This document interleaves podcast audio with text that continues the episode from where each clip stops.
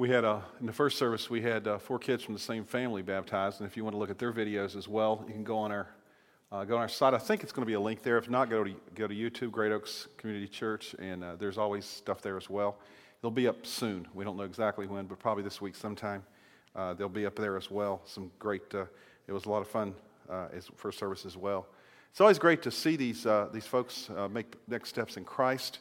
Um, the thing that we want to be aware of, and I think that you got it from these testimonies, but also from probably uh, if you watch the ones from the first service as well, is that it's not just about uh, getting your ticket punched to heaven. You know, that's not the purpose of being baptized or following Christ. That is a benefit, okay? But the purpose is that we would have a relationship with Christ that would last for eternity. And it starts the moment that you say yes to Christ. Your eternity starts then, not when you die and go to heaven, okay? And, and because of that, God has a greater plan. We've been talking about that for our lives. A, a plan bigger than you and I could even possibly imagine. And so we're going to be talking about that a little bit further today. And the next week, we'll finish up the series. And um, in a couple of weeks, we're going to start a new series, the 1st of February, a series uh, called Scripture Alive that deals with some of the uh, things that, you know, I've been teaching the Bible for, gosh, thousand years. No. Um, I, have been a, I've been a minister for 36 years. And and uh, the thing is, is taught the Bible and, and, and went to seminary and learned scripture. And, but it was something this, this past November when we went, my wife and I went to the Holy Land and encountered some things there uh, that we saw firsthand that brought some scripture alive to us in a sense. And so we said, this would be a great sermon series. So that's what it's going to be about uh, the month of February and March leading up to Easter. And I uh, hope that you uh, make, make uh, every effort to be here for those as well uh, maybe some testimonies from other folks as well who've been to that place and it just uh, God impacted them in some ways. So, this morning, though, we want to continue on our journey as we've been looking at the, the prophet Elisha. Elisha is found over in, uh, first introduced in 1 Kings, and then he really, the ministry of Elisha is uh, in 2 Kings chapters 1 and following. And we're in chapter 4 today, so you can kind of scroll through your Whatever you do the Bible with, I don't know. Now, used to say Bible, and now, you know, not many people use this as much. And it's just fine because I, I read the Bible on my iPad all the time. Uh, YouVersion app is a, is a, great, uh, a great free app that's out there that has multiple translations of the Bible. And if you have no other languages, it even has other languages on there as, as well.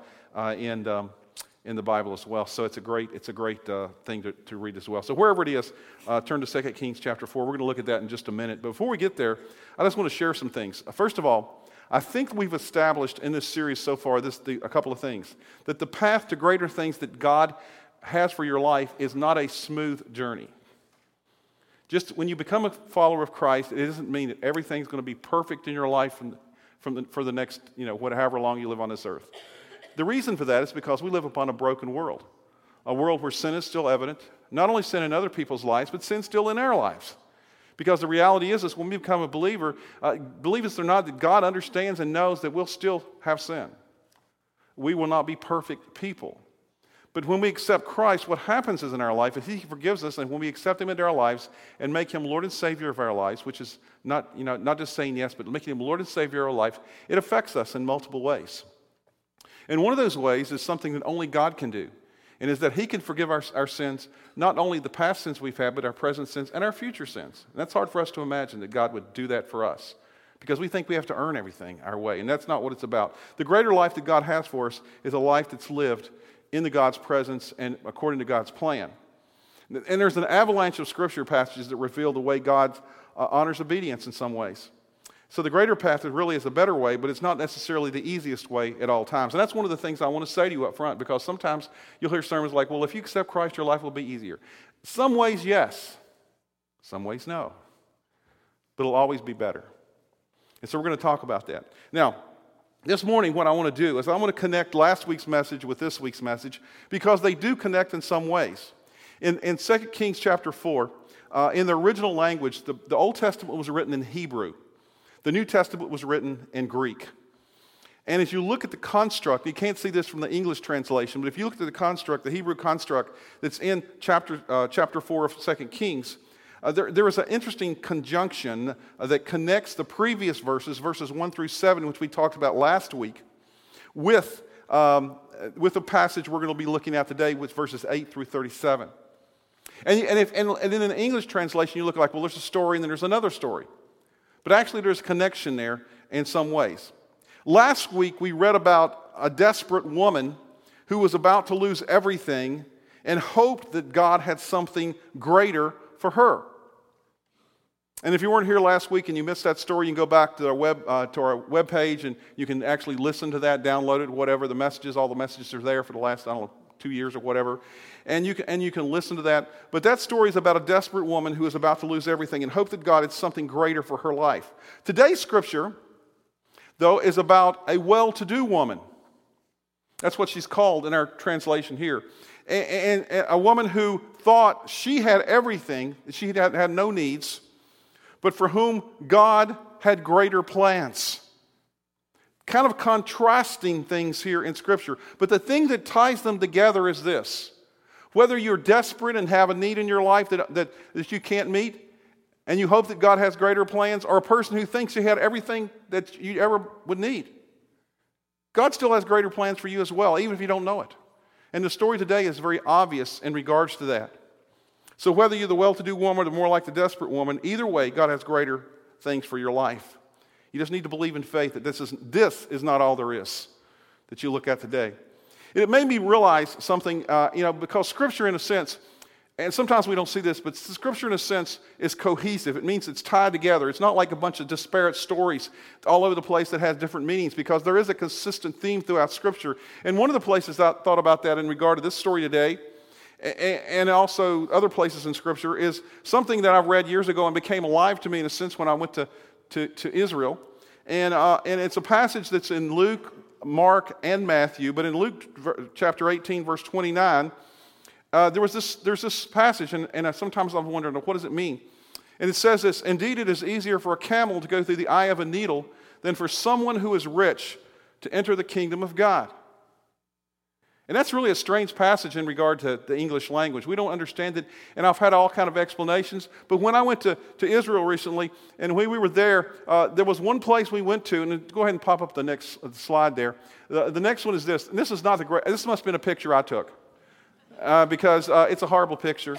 And, or maybe it's this. Anyway, uh, my wife takes good pictures, and so if, if, it's a good picture, you'll see a bunch of pictures and a bunch of st- stories during the Scripture Alive series.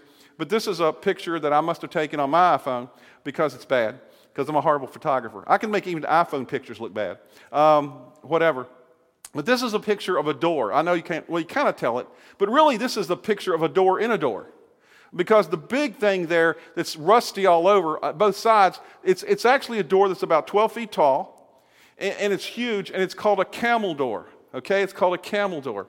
It is inside of this kind of fortress like place there in Israel. And a camel door was like in the, as people were coming to the, the, the, through the city walls or whatever, they had these big giant doors. Because camels, I don't know, anybody have a camel? I don't think so. But if you've been around camels, camels are big. They're big. Uh, there was a lot of camels in Israel, you know. You could get a camel ride. You know, I didn't do that, but you could pay for a camel ride if you wanted to. But a camel's a really tall animal. And so to get through a door, you had to have a really big door. And so they had these doors called camel doors. But all the time, sometimes they didn't want the camels to get in, they just wanted people to get in. So they had this other little door in the middle of the camel door. And you can't tell by this picture once again because it's not a really great picture, I'm sorry. But the reality is, this door is actually, it doesn't go all the way to the ground. It's actually about 18 inches off the ground. And this door is only about four feet tall, this door in the middle. And you know what this door is called? Let me tell you what it's used for. If you don't have a camel come in, if people want to come in, they open the door and you got to come in. So you got to step over this threshold and you got to duck down to get in. It's called the needle's eye. That's the kind of doors they have there in a lot of places. So, camel door, needle's eye. Hmm.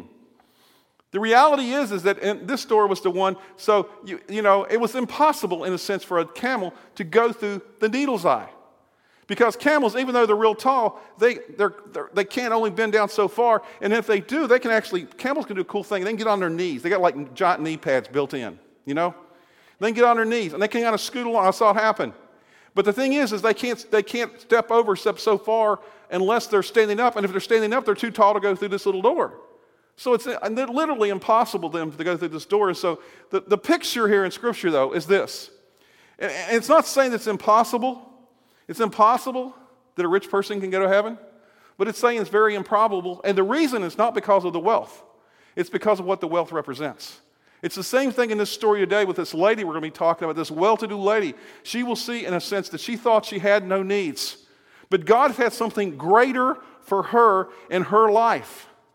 Greater for her in her life. And she wasn't even aware of it. See, that's the problem with wealth and affluence. And that's what Jesus is talking about in Luke, in, in Luke 18 25. He's saying it's not like it just makes you unaware of your needs because you think you have everything you need. Now, most of us will go home this afternoon, and we all, I'd say most of us live indoors, especially in Illinois, and we eat, and we have a, probably have a garage. And those of us who keep our garages empty, we actually put our cars in the garage. Some of you don't do that, you know, it's just a storage place for all more junk, you know. But you do that, you have all this stuff, and you think you're not wealthy, but you're wealthy. I've told you this many, many times. If, if you come, if almost all Americans are hugely wealthy compared to the rest of the world, even those who think we're not, we're wealthy. And the reality is, is that God is saying to us that one of the problems we have, and this, this passage today will point this out, is when we think we have all we need, we think that's all there is. That God doesn't have anything more for us, that God doesn't have anything greater for us, but we will find out something else today as we study this passage. So I say all that to set this up today. And let's, let's turn in our Bibles into 2 Kings 4 and begin to read with verse 8. And I'm going to read it in sections because it's a lot of scripture, and then we'll comment on different sections here and talk about what it means for us. 2 Kings chapter 4, verse 8. One day Elisha went to Shunem, and a well to do woman was there. Uh, some translations call her uh, wealthy and influential. And say, this well to do woman was there and who urged him, uh, urged Elisha to stay for a meal. It must have been a good meal because it says, so whenever he, he went by there, he stopped there to eat. I don't know about you guys, but if somebody invites me over and, and they're horrible cooks, I usually just politely say no the next time. But if you're a good cook, man, I'll ask myself over. So the deal is, the deal is, is that's what he, she must have been a good cook. Said she said to her husband, this lady says to her husband, I know that this man who often comes our way is a holy man of God. So let's do something. Let's make a small room on the roof and put in a bed and a table and a chair and a lamp for him. Then he can stay there whenever he comes to us. I mean, she was so impressed with this holy man from God as she invited to dinner that she says he's going to be by here. He's kind of this itinerant preacher. He's going around and prophesying in different places, teaching in different places. He's going to be by here because this is one of his hangout places here in this community where we live in Shunem. And as, she, and as he comes here, why don't we do something special for him? We're wealthy. We could put him up at the Shunem Sheraton. But let's do something even better. Let's make his own little room. I mean, how many people do you make a special room for at your house just to show up every once in a while? Probably not too many. Maybe your kids, if you like them. You know? Maybe your parents. But other than that, it's not going to be many people that you make a special room for at your house to show up every once in a while. But they did it for Elisha. Then in verse 11 it says, One day when Elisha came, he went up to his room and he lay down there. And he said to his servant Gehazi, Call the Shunammite. So he called her and she stood before him. Elisha said to him, to a servant, Tell her, you have gone to all this trouble for us. Now, what can we do? What can be done for you? Can we speak on your behalf to the king or the commander of the army? This makes us understand that, in a sense, that Elisha, at this point in his ministry, had the ear of the king and the commander of the army. He wasn't just like going to go, you know, I'm so, no, so and so. No, he knew who these guys were, and he was going to go and speak for her. He said, Can I do that for you? But she replied, I have a home among my own people. Basically saying, translated, I have everything I need. I don't need anything else. Thank you. Thank you, Elisha, for the thought. But I really don't need anything else. Now, on the surface, on the surface, she, she would seem like she didn't anything. And she wasn't seeking anything from God. Even as she served him and was a follower, it seemed to be, because she felt, felt everything was, was fine in her own life. But the reality is this, folks, and this is, this is where the point comes in today. And I think we, many more of us probably relate to this woman than we might have related to the lady last week because maybe some of you are not desperate. Some of you may be in your life. You're coming to a, you're in a hard place financially, you're in a hard place with, with relationships, you're in a hard place with, with some area of your life, and you feel desperate. But the majority of us are not there today. We may get there someday, but we're not there today. But for the majority of us, though, we may be more like the Shunammite woman because the Shunammite woman was a person who had influence and she had, and she had enough wealth to where it made it comfortable. And because of that, she didn't seek God for anything else. She thought this was all there is. Stephen Steven Furtick, in the book I referred to called Greater, which gave me the idea for this series, um, he's a pastor in Charlotte, North Carolina. And the thing he says there, he says that the kind of, we kind of settle in life, and he calls it the lesser loser life. I thought that's a great term. The lesser loser life. He said, we kind of settle for stuff thinking this is all there is. I mean, yeah, I'm comfortable. I have some stuff, you know. I'm not, you know, my kids aren't going crazy. Everybody looks at me and they, they think everything's together. but the thing is, he says, God has something greater in store for us. And so often when we are affluent, uh, the thing is, uh, we really don't understand that there's probably something greater than we have right now. So the, the first point is this. The first point is this today, and I have three points on your outline. You can fill in little blanks and if you want to or whatever. Greater things are stirring in the mind and heart of God for you. Greater things, regardless of your situation, regardless of whether you're desperate or whether you're a person of influence and think everything's together. God has more for you than you can even imagine. Not necessarily stuff, but a greater purpose, greater plans. He wants to use you in ways that would glorify Him in ways you can't even imagine. So often, what we think, and some of us, and I've heard this many times, we think that God is out to get us. He's like the police God who's kind of looking over your shoulder, trying to catch you doing something so he can, so he can kind of smack your hand or, or do something in, in your life. But that's not, I think that the Bible shows us more often that God is more often scheming of ways to bless us and to grow us because he has something greater in store for us. Let's, let's read a little further in the passage. Verse 14. So, so after, after uh, Gehazi comes and talks to the lady, she says, I really don't need anything. This is what uh, verse 14 says. What can be done for her? Elisha asked. He wasn't going to give up. He's saying God has something greater for her. What, let's, what is it? She doesn't recognize it, so what is it? Gehazi said, he must be very uh, insightful as a servant, even though he's a scoundrel, we'll find out later. Uh, Gehazi says, She has no son, and her husband is old. What does that mean? Well, it probably means she's older, she has no uh, inability to bear children, and her husband's shooting blanks. I'll stop there for a moment and let you pause and think about that. The purpose of that was to see if you're awake. If you grinned or laughed, or if you didn't do anything, you're probably asleep. So, I mean, you know, people don't usually say, anyway, okay. But probably that's what it means. It's not work, things aren't working well. And so, so he says, well, she's, they, they don't have any kids. She has no son, and they're old. Then Elisha said, call her. So Gehazi goes and he calls her, and she stood in the doorway.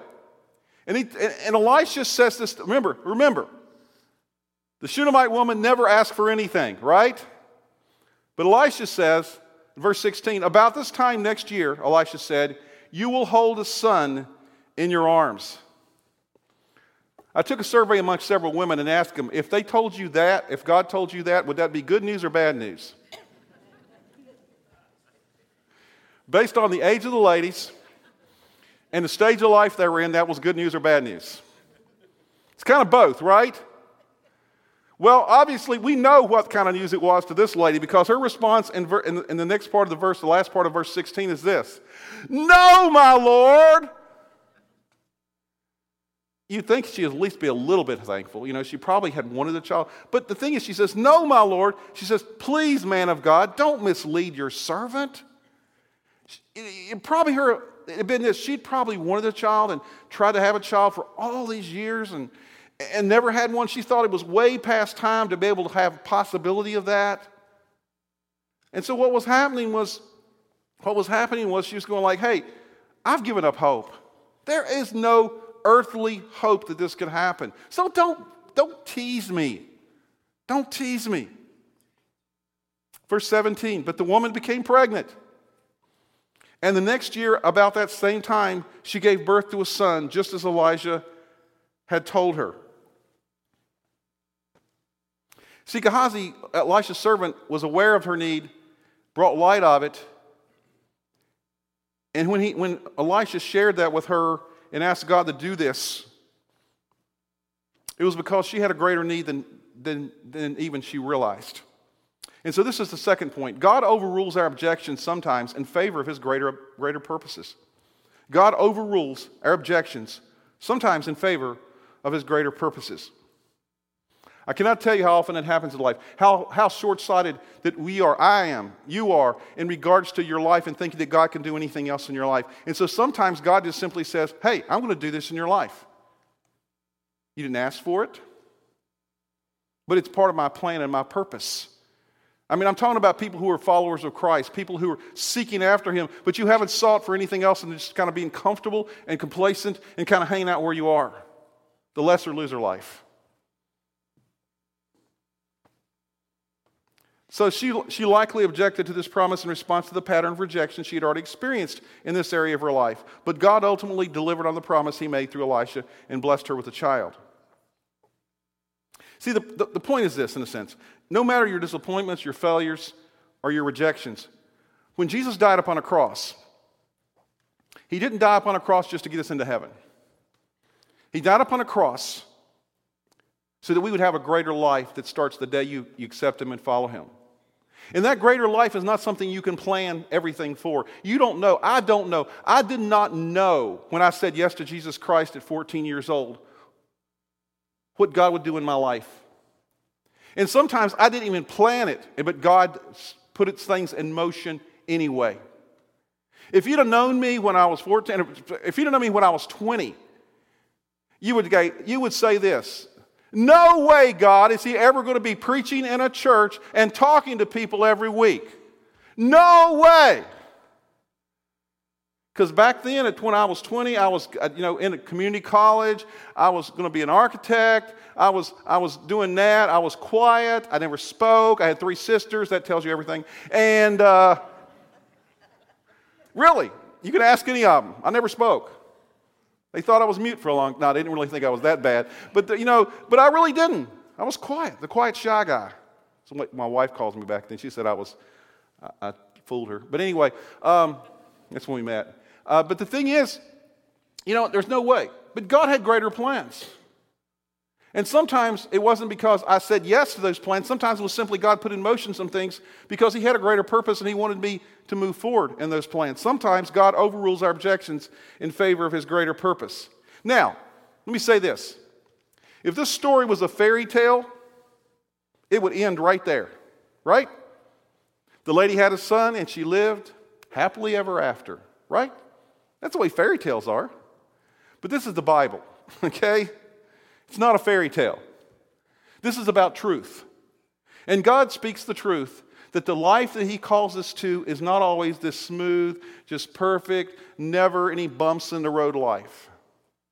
So let's read further because there is more. Verse 18 The child grew, this little child of promise grew and one day he went out to his father who was in, with the reapers. We don't know how old he was here. The child, the word child in Hebrew probably means a, a you know, a child in at least in, you know, five, six years old up, maybe a little bit. There is some specific words there. We don't know exactly how old he was. He said to his father, My head, my head. His father told his servant, Carry him to his mother. And after the servant had lifted him up and carried him to his mother, the boy sat on her lap until noon. And then he died. You're going like, that, Bible, that story should not be in Scripture. Because that's not a good story, right? Because, you know, God had promised this lady uh, uh, through Elisha, the baby, the baby had been born. You know, she, didn't think she was going to have it. And then the baby, the little boy, dies. How does the mother react? Verse 21. So she went up and laid him on the bed of the man of God. What room? In Elisha's room. She goes up and lays him in Elisha, not his bed, in Elisha's room. Then she shut the door and she went out. She didn't plan a funeral. She didn't do any of those things. She just did, she responded kind of in a bizarre way here, but we'll understand it a little bit more later. Verse 22. This is really strange. She called her husband and said, The boy's, no, she didn't say the boy is dead. She didn't tell him anything. She says this Please send me one of the servants and a donkey so I can go to the man of God quickly and return. And obviously, she didn't tell her husband because he said, Why go to him today? It's not the new moon or the Sabbath. That's when you usually go to the prophet so you can you know, offer sacrifices. This is not the time you do that. That's, and then she said, then she says this, well, that's all right. Everything's all right. So she saddled the donkey and said to her servant, Lead on and don't slow down for me unless I tell you. Verse 25. So she set out and came to the man of God, Elisha, at Mount Carmel. And when he saw her in the distance, the man of God said to his servant Gehazi, Look, there's the Shunammite. Run to meet her and ask her some questions. Are you all right? Is your husband all right? Is your child all right? And what did she say to Gehazi, the servant? It, it does say what it says up there. Yeah, that's what's in the Bible, okay? I didn't make this up. She said, Everything's all right. Was everything all right? Was she in denial? Did she have a problem? Did she have a psychological breakdown? Obviously, not here because we read the rest of scripture. It didn't seem to be in denial in any way. She was, but she, she, was, she responded that way. Because she really didn't want to talk to Gehazi. She was more interested. She didn't want to talk to her husband. She wanted to go talk to the man of God. Because he was the guy that got her in this mess. Remember? I mean, he wasn't the father of the child, but he was the one that told her, You're going to have a child. And then she said, No, but the child came anyway. Verse 27 When she reached the man of God at the mountain, she took hold of his feet. Gehazi, as she was finally showing some anguish, Gehazi came over to push her away, but the man of the God said, Leave her alone. She is in bitter distress, but the Lord has hidden it from me and has not told me why. He's going like, this lady, something's going on here. And, and obviously, in this, the Bible doesn't always tell us everything about everything, but it tells us enough here to know that at that point she must have told him, My son is dead. Because of the next response, verse 28. She says this to him.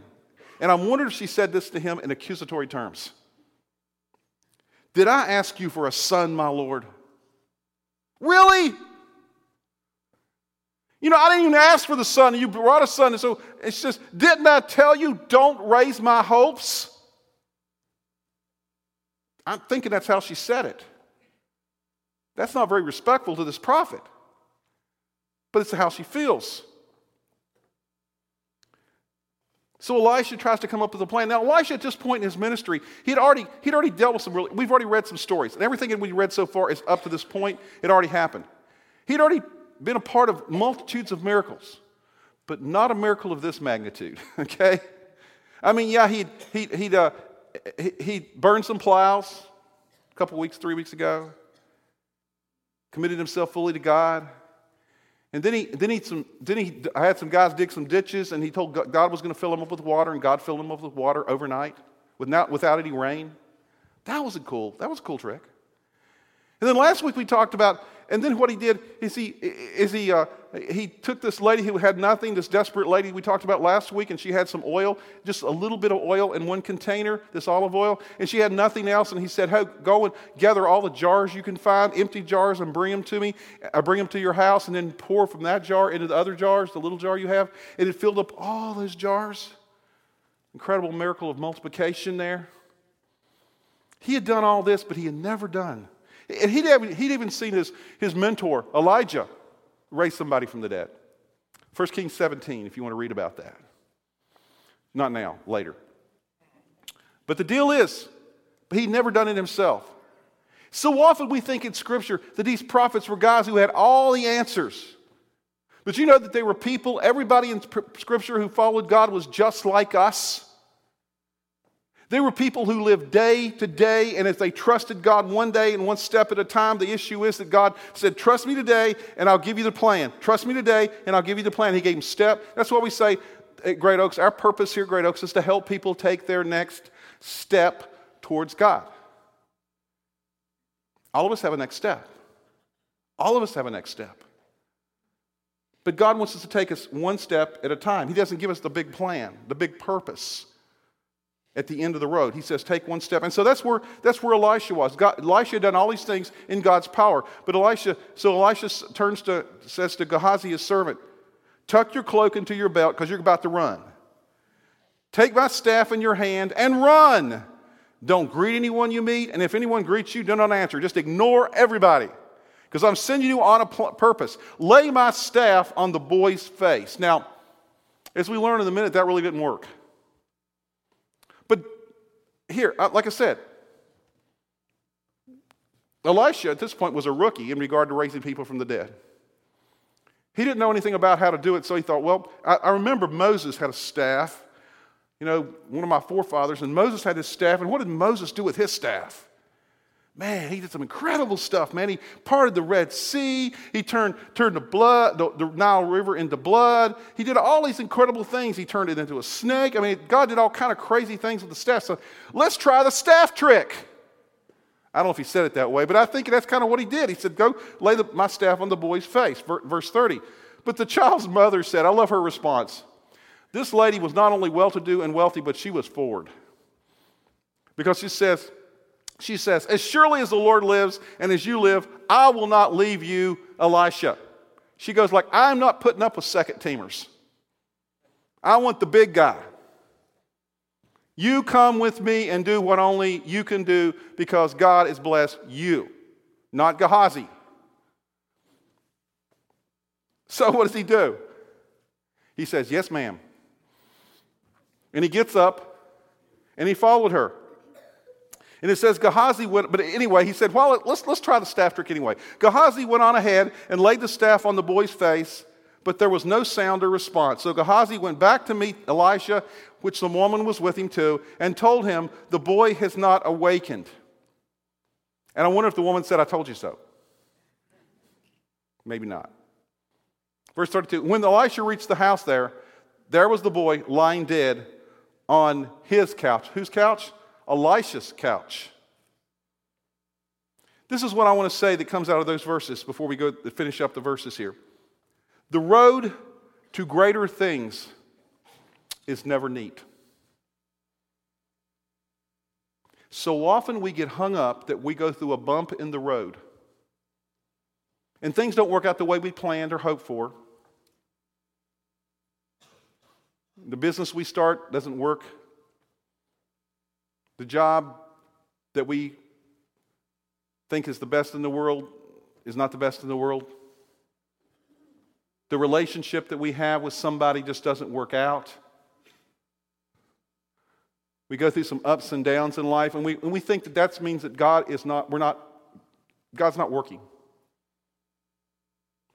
But that's not true in Scripture because in Scripture, consistently we see that people who follow God closely still had ups and downs in their life. But the reality is that God teaches us more in the back downs than he does in the ups. Is that true? I found it to be incredibly true. I learn a lot more from the bad stuff than the good stuff. It sticks with me a lot longer. and probably with you as well. We don't look for the bad stuff, but you know, but sometimes that's part of the deal. So don't think that God's not at work in your life just because things aren't working as quickly as you'd hope they, they would. And the, and the Shunammite woman, probably after her son was born, and after she got over the initial shock of him saying, Yeah, you're going to have a son, and the son was born, and she's going, Oh, no, it can't happen, and then she had it, she was probably on a spiritual high, especially as the miracle child started to grow. But then it all came crashing down when her son died.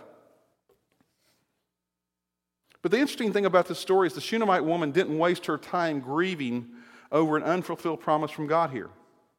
She said, God, you brought this child into my life for some reason, and I don't think you're done yet. That was what her attitude was, in a sense, here. I don't know if she really even thought that Elisha could bring him back to life, but she knew there was something was going to happen. So she immediately appealed to his higher authority, to God's higher authority. Verse 33. Verse 33, last portion of scripture. He went in. Who's he? Elisha went in. He shut the door on the two of them, him and the dead child, and prayed to the Lord. I think I'll be praying to the Lord too if I'd never done this before, didn't know what to do. You know, he's going like, God, I've never healed, I've never raised anybody from the dead. Every time you've done something through me, it's only because you kind of did it. You just used me as a conduit. So what do you want me to do now, God? Please show. And so he shuts the door so nobody will see him. It says, then he does this. Then he got on the bed and he lay on the boy, mouth to mouth, eyes to eyes, hands to hands. That's just weird. If you happen to come over for prayer and I did that, wouldn't you think that's weird? Kinky and weird, you know. Don't ever, th- no, no. But he was a dead child, but still, okay. But something happened when he did that. As he, as he stretched himself out on him, the boy's body grew warm. Didn't come back to life right away, but it started getting warm. Verse 35 Then Elisha turned away He walked back and forth in the room. He's pacing because it's, it's not working. He's getting warm, but he's not there yet, God. He's not back to life. and then he got on the bed, uh, it says, and stretched out once more, did the same deal mouth to mouth, eyes to eyes, hands to hands. And at this point, the boy sneezed seven times. What's the deal with seven? If you know Scripture and if you understand this, there's a lot of what they call numerology in Scripture. Numbers are important, and one of the most important numbers in all of Scripture is what? Seven. It's a symbol of completion or perfection. Basically, meaning this is, this, this is what it takes. This two times is all it takes. He sneezed seven times and he opened his eyes. Verse 36 Elisha summoned Gehazi and said, Call the Shunammite. And he did. And when she came in, he said, Take your son. She came in, fell at his feet, bowed to the ground, speechless, I guess. Then she took his, her son and went out. End of story. You're going like, really? That's as dramatic. Well, that's pretty dramatic, I think. Now, if, the, if at the end of this sermon you have more questions than you do answers, you're probably more honest than a lot of scholars who try to study this and try to make, try to make up answers to everything. But I can tell you there's a couple of things about this passage that's incredibly clear to me. It, number one, it's that the, the road to greater things is not marked by easy answers. But the one thing for sure that we can see is even when all hope seems to be gone, God has more in store. And He has more in store for you. His plan is greater than anything you could imagine or plan for yourself because He's God. I don't know if you watch a lot of TV. We don't watch a lot of TV. We, we, we actually don't have cable anymore. We just use Netflix and YouTube. Or uh, not YouTube, what do we use? Uh, Hulu or something like that. And watch some shows occasionally. But one of the things we did watch this year uh, we like was uh, uh, uh The Voice. Anybody watch The Voice? Anybody watch The Voice? If you didn't, it's much better than American Idol, by the way. Okay? It's just my opinion, but it means a lot. But the deal is, better voices. the thing is, this past year, um, as we were watching The Voice, usually, you know, when everybody watches The Voice gets a favorite, they, they, they start picking and choosing early on, and then they root for them all season. Mine won this year. was a young man, 22 year old from Harlan, Kentucky. His name was Jordan Smith. And I love, not only can Jordan sing, the dude has vocal range that only, only, only small birds can hear the upper range of his vocal range. I mean, the guy is incredible. It is incredible. But what I loved about him was not only that, but he was his spirit. He is, he is a committed, dedicated follower of Christ. If you go to his Facebook page and you look it up, you know, he, as, as his description, he says, singer, winner of American Idol, committed follower of Christ, right on his front page. And millions of people have seen that. It was cool the other day. I was I sometimes do this uh, when I'm at home, and I love music, and so sometimes I'll go in and look up stuff. And I was trying to, I did a Google search and, uh, uh, for, for, Jordan Smith and saw if he had any videos, or any songs he'd done since American Idol or anything. But I came across a video on YouTube, and it was of all things, it was an interview he did at Saddleback Church, Rick Warren's church, with Rick Warren recently, or just sometime this year after he won American Idol. And I watched the interview for about, oh, 10 minutes or so.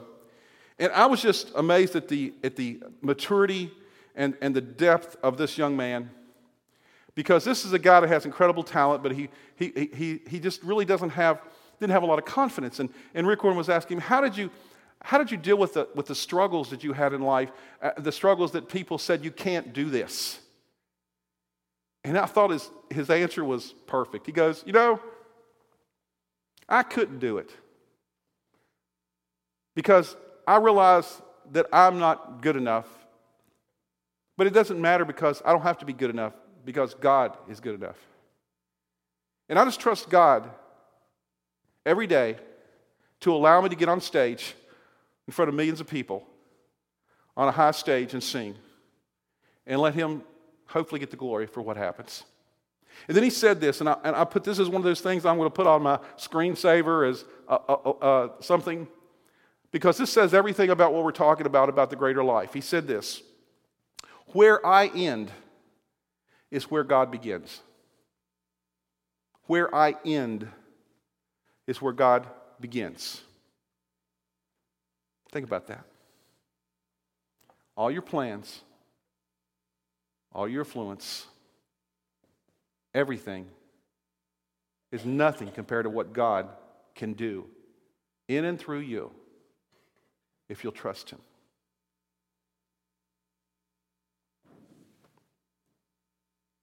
So, where are you? Are you like the lady we talked about last week who was desperate? God has greater plans for your life. You may not see Him right now, but He does. So, trust Him day to day, minute by minute.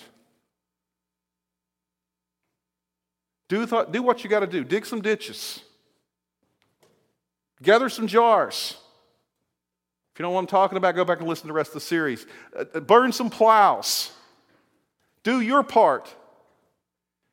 And then when you get to the end of your part, then trust, on, trust God to do things that you can't even possibly imagine in your life because He wants to. We see that time and time and time again in Scripture. And if you're a person who's here today and you think you have no needs because everything's comfortable in your life, let me tell you, that's not all there is.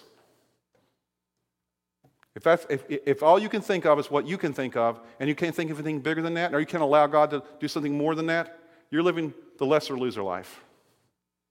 And that's not what God wants you to have. So, I pray this morning that you and I both, all of us together, would seek God and say, God, where, where I end is where you begin. And we would do the things He wants us to do. We would not just sit around on our hands and wait for Him to do something, but we would be involved in what He's showing us to do. And as we, he, as we do those things, God would begin to work in our life in ways that we cannot possibly even imagine. Because that's the kind of God we have. The God who loves us that much. Let's pray. God, we thank you this morning for your incredible love. We pray that you would just enable us this morning, God, to understand fully what it is that you have in store for us in our lives. We pray that you would allow us, God, in a real sense, to, to not be satisfied with the life where we are, but let us have a holy dissatisfaction that leads us to come and say, God, God, I'll do what you tell me to do. I'll go where you want me to go. I'll use the gifts and abilities and the experiences and all the things that you've done in my life, God, to bring you glory. And then, God, I'll, then I'll watch God and, and, and expect, God, you to do things in my life that I can't even think about right now because I have this perspective that's so earthly and so, and so finite. But God, you want to do infinitely more in our lives than we can even hope or imagine. And the only way that can get done, God, is for us to trust in a God who is greater than us. That's the only way that we can live the greater life that you have in store for us. Guide us this week, God, that each day we will take a step of faith in regards to you. That we'll do the things that we know you call us to do and then leave the results up to you. That we won't sit around and fret and worry about things in life that we have no control over. But God, you who made the universe and made everything in the universe and made us, God, you, you, you can do anything. And as we learned last week, you can take a, a little and turn it into a lot. That's the kind of God you are. So help us to trust you, God to trust you for the life that's greater. We ask these things in Jesus' name. Amen.